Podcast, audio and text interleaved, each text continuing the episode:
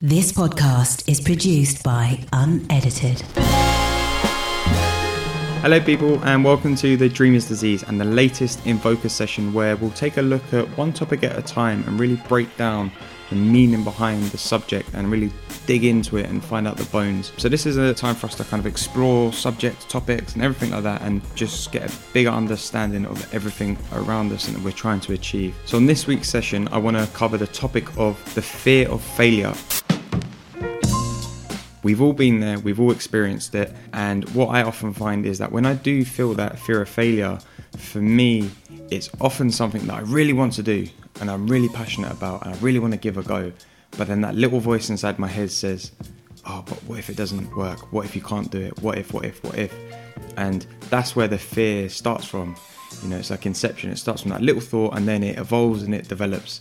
So for us, the fear of failure is, you know, something that we, we, we approach our lives with, and we, we all end up living in a constant state of fear of failure. Whereas instead, you know, we should be looking at the way we approach that.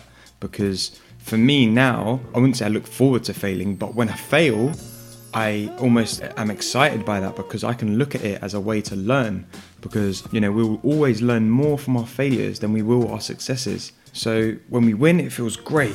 Amazing, you know, but a lot of the time it's it's fulfilling and it feels good, but you know, we know what we're doing, so we can carry on doing it. But when we lose, that's when we're we're there to learn, because we've tried something new and it hasn't quite gone the right way, so we can maybe look at a different approach to it next time, or we can sit back and evaluate and go, actually, what went wrong?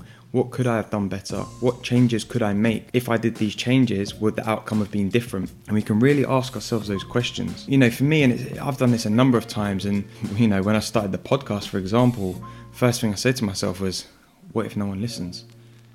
What if it's, you know, what if it's no good? What if you don't know what you're talking about? What if you, you know, you're not good at interviewing people? What if, what if, what if? And that fear made me question a lot, and I had to face up to it and say, actually, what if it does sound good? What if I can ask people questions? What if I do know what I'm talking about? What if, you know, and started to look at the, the, the flip side of it and the spin of what if actually it is quite good, and look at the positives rather than, than the fear of the failure and the negative. And even now, you know, not everything's perfect. Things go wrong. You know, I make mistakes. There's failures along the way. I take a loss every now and then, but they're the times when I go, actually, I could have done that a bit better. Oh yeah, do you know what, maybe maybe this approach would have been different. Maybe if I tried this, the outcome would have been a different outcome. And like one of my favourite quotes around this, and you know, you don't have to be a sports fan for this, but Michael Jordan, very famous basketball player, he said, I've missed over nine thousand shots in my career. I've lost almost three hundred games. twenty-six times I've been trusted to take the game-winning shot and missed. I failed over and over again in my life. And that is why I succeed.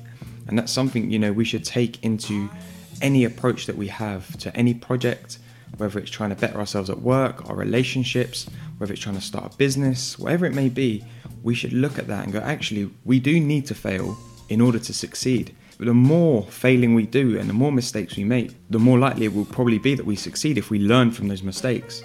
You know, and it's no surprise that some of the most successful people don't fear failure. They actually very much look forward to it. You know, there's there's a number of cases of businesses, and you know, you can look at some of the biggest brands in the world, be it Facebook's, be it Google's, be it Mercedes, be it Nike, whoever. The people at the very top will tell you how much they learn from the mistakes and how quickly they can then try to put those mistakes right in order to then succeed in the future. So from here on, and this is something that, like, like I said, I've come to learn recently, is feeling that excitement of failure, not fear.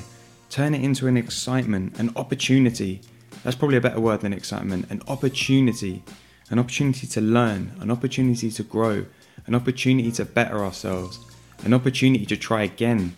An opportunity to try a different way to get a different outcome. An opportunity to succeed. And that's the most important thing. If you have a think now, when was the last time you can remember failing at something and giving up? Just think about that for a minute. And how did that feel? Knowing that you tried, you failed, but then you gave up. What feeling does that bring up inside you right now?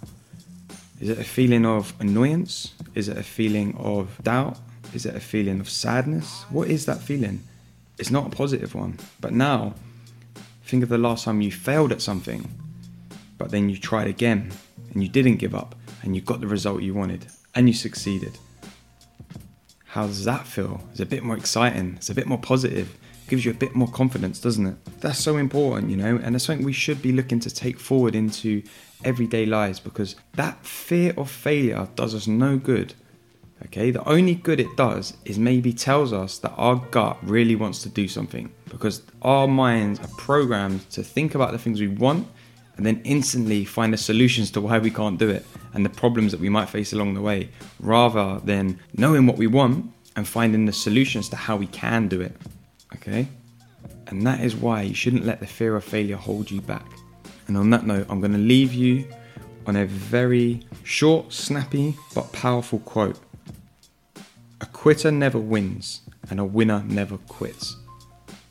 So hopefully you can take that forward. You can face up to some of the fears you've got. You can stop fearing failure. You can try the things that you want to try. Go and do the things you want to do. And you can really take something from this InFocus session. So thank you for listening. And as ever, you can connect with me on social media at I am Alex Manzi on Twitter and Instagram. You can follow Dreamer's Disease on Instagram at the underscore Dreamer's Disease. Thanks for listening. Make sure you hit that like and subscribe button, and I'll see you next time. This podcast is produced by Unedited.